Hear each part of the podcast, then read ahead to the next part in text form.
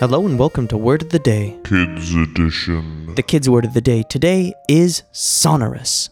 It's an adjective spelled S O N O R O U S. And it's when something is kind of capable of producing a really deep and full sound, or when someone's voice is kind of deep and full in its sound.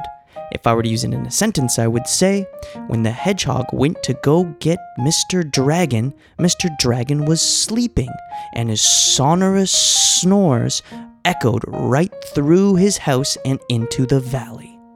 So try to use the kids' word of the day, sonorous, in front of your parents and your teachers, and I'll see you again tomorrow with a new word.